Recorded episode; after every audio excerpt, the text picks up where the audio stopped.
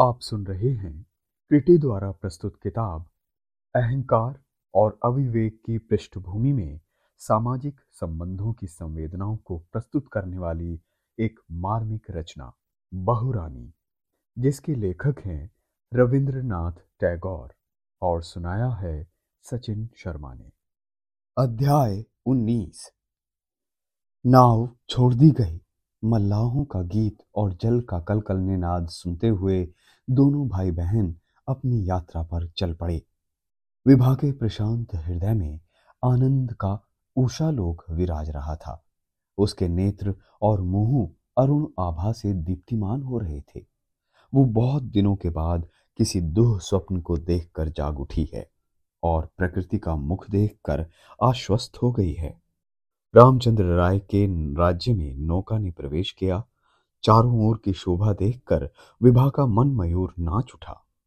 इन कुटीरों को और लोगों को देखकर विभा को लगा, ये लोग कितने सुखी हैं। विभा के मन में ये इच्छा जाग उठी कि वो प्रजाजनों को पास बुलाकर एक बार उनसे, उनके राजा के बारे में पूछताछ करे। मुख्तियार खां लौट आया था। रायगढ़ में ही अपने अधिकांश सैनिकों को छोड़कर वो तत्काल यशोहर लौटा। यहाँ आने में दो दिन लग गए। लेकिन इन दो दिनों में उदयादित्य ने खाने पीने की किसी भी सामग्री को हाथ नहीं लगाया। उन्होंने किसी से बात तक न की। बस चुप्पी साधे कुछ सोचते रहे।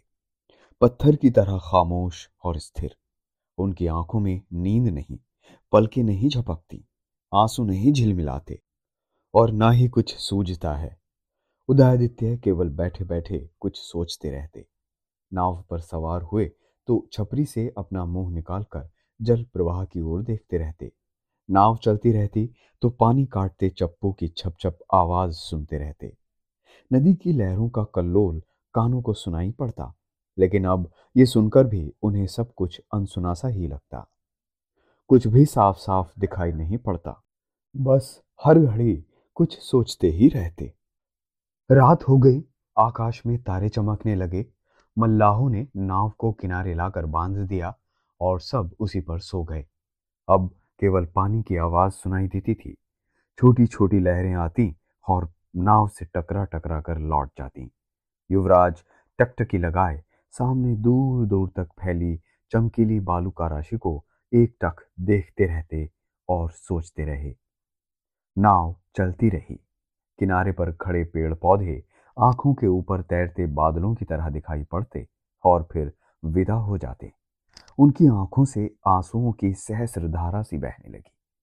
मुख्तियार खां, देर तक ये सब देखने के बाद उपयुक्त समय जानकर बड़े भारी दिल से युवराज के पास आ बैठा और विनम्रता से बोला, आप क्या सोच रहे हैं युवराज?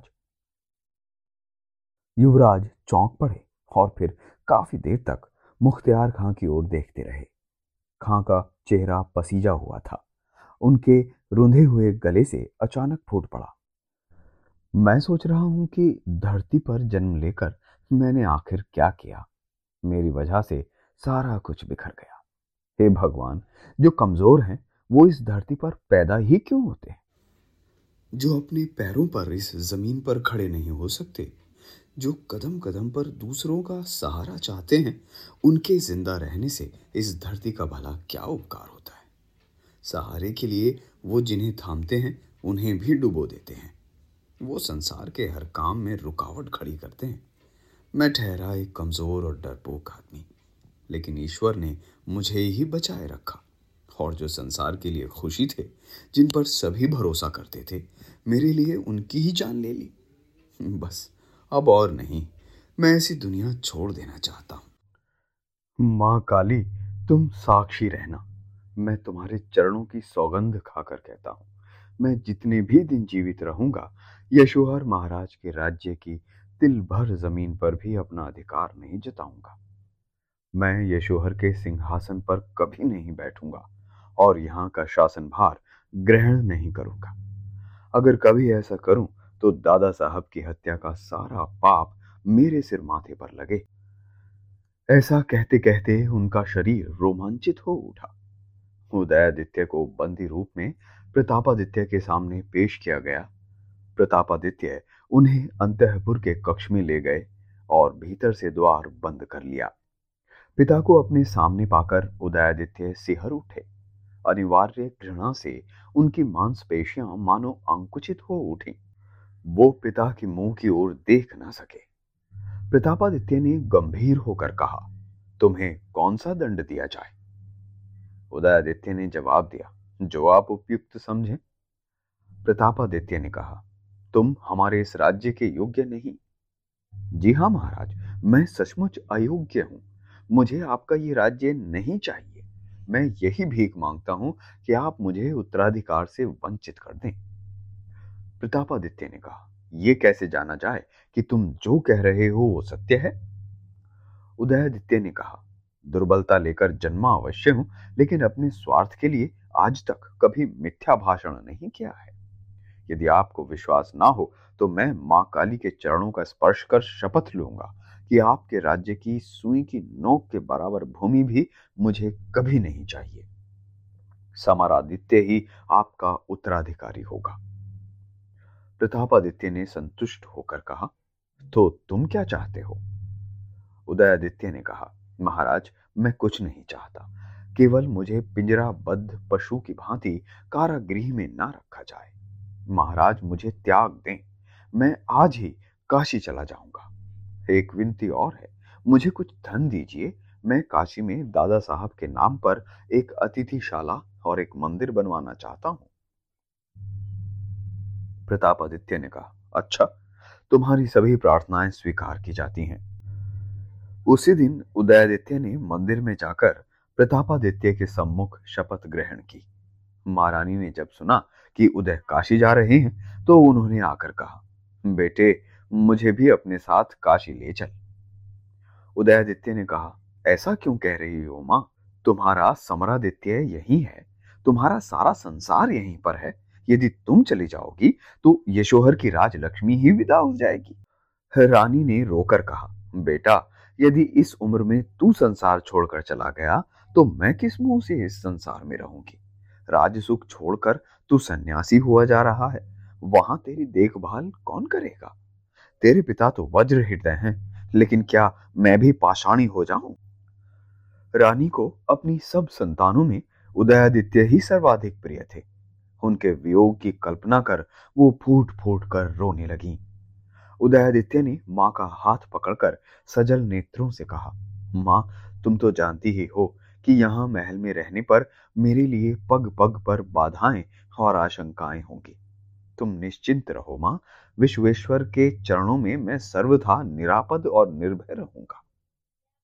उदयादित्य ने फिर विभा के पास जाकर कहा, विभा मेरी बहन, काशी जाने से पहले मैं तुझे सुखी करता जाऊँगा। मैं अपने साथ तुझे ससुराल ले चलूँगा और मेरी यही एकमात्र साध है। विभा ने पूछा, दादा साहब कैसे हैं? बहुत अच्छे हैं। ये कहते हुए उदयादित्य और कुछ भी कहे बिना वहाँ से शीघ्रता पूर्वक चले गए। उदयादित्य और विभा के जाने की तैयारियाँ होने लगी। विभा माँ के गले लगकर रोने लगी। अंतपुर में जो भी था, ससुराल जाती हुई विभा को सदुपदेश देने लगा। रानी ने उदयादित्य को बुलाकर कहा, बेटा, विभा को ले तो जा रहे हो, लेकिन कहीं उसका अपमान हुआ तो? उदयादित्य ने चौंक कर कहा, क्यों माँ, अपमान क्यों होगा? रानी ने कहा, कहीं वो लोग विभा पर नाराज़ ही हो जाएँ? उदयादित्य ने कहा, नहीं माँ विभा जैसी भली लड़की पर भला कौन नाराज़ हो सकता है? रानी ने रोकर कहा, बेटा, सावधानी से ले जाना। यदि वहाँ अनादर हुआ तो मेरी बेटी बचेगी नहीं।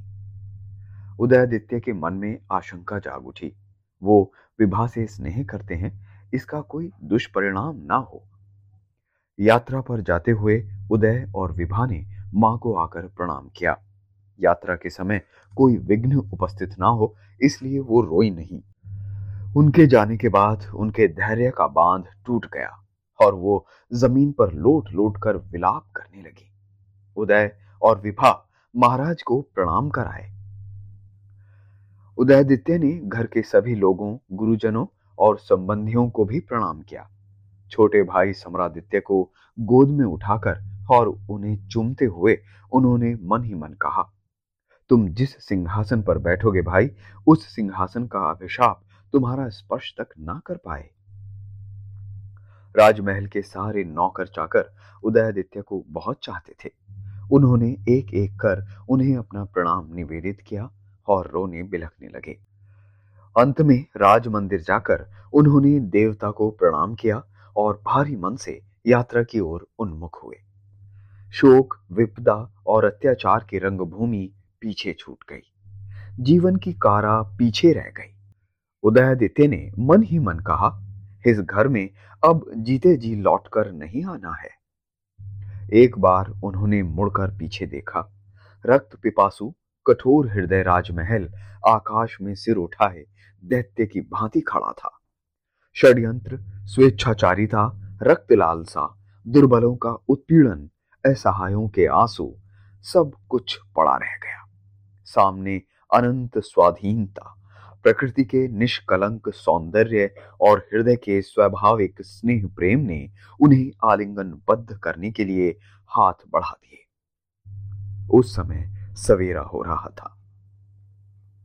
नाव छोड़ दी गई। मल्लाहों का गीत और जल का कलकल निनाद सुनते हुए दोनों भाई बहन नई यात्रा पर चल पड़े। विभा के प्रशांत हृदय में आनंद का ऊषा लोक विराज रहा था। उसके नेत्र और मुँह अरुण आभा से दीप्तमान हो रहे थे। बहुत दिनों के बाद किसी दुह स्वप्न को देखकर जाग उठी है और प्रकृति का मुँह देखकर आश्वस्त हो गई है। रामचंद्र राय के राज्य में नौका ने प्रवेश किया। चारों ओर की शोभा देखकर विभा का मन मयूर नाच उठा। इन कुटीरों और साफ़ स्वच्छ लोगों को देखकर विभा को लगा ये लोग कितने सुखी हैं। विभा के मन में ये इच्छा जाग उठी कि वो प्रजाजनों को पास बुलाकर एक बार उनसे उनके राजा के बारे में पूछताछ करे। प्रजाजनों को देखकर उसके मन में अजीब तरह का स्नेह उत्पन्न हुआ। वो जिस व्यक्ति को भी देखती, वही उसे प्यारा लगने लगता और कभी कभी तो किसी दरिद्र प्रजा को देखकर वो सोचती। इनकी भला ये दुर्दशा क्यों? मैं अंतपुर जाकर इन्हें बुलावा भेजूँगी।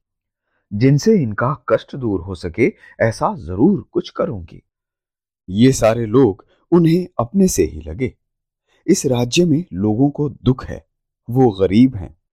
उसका जी इस सच्चाई को झेल नहीं पा रहा था। विभा के मन में ये इच्छा भी जागने लगी कि ये प्रजाजन उसके निकट आए और उसे माँ कहकर बुलाएँ।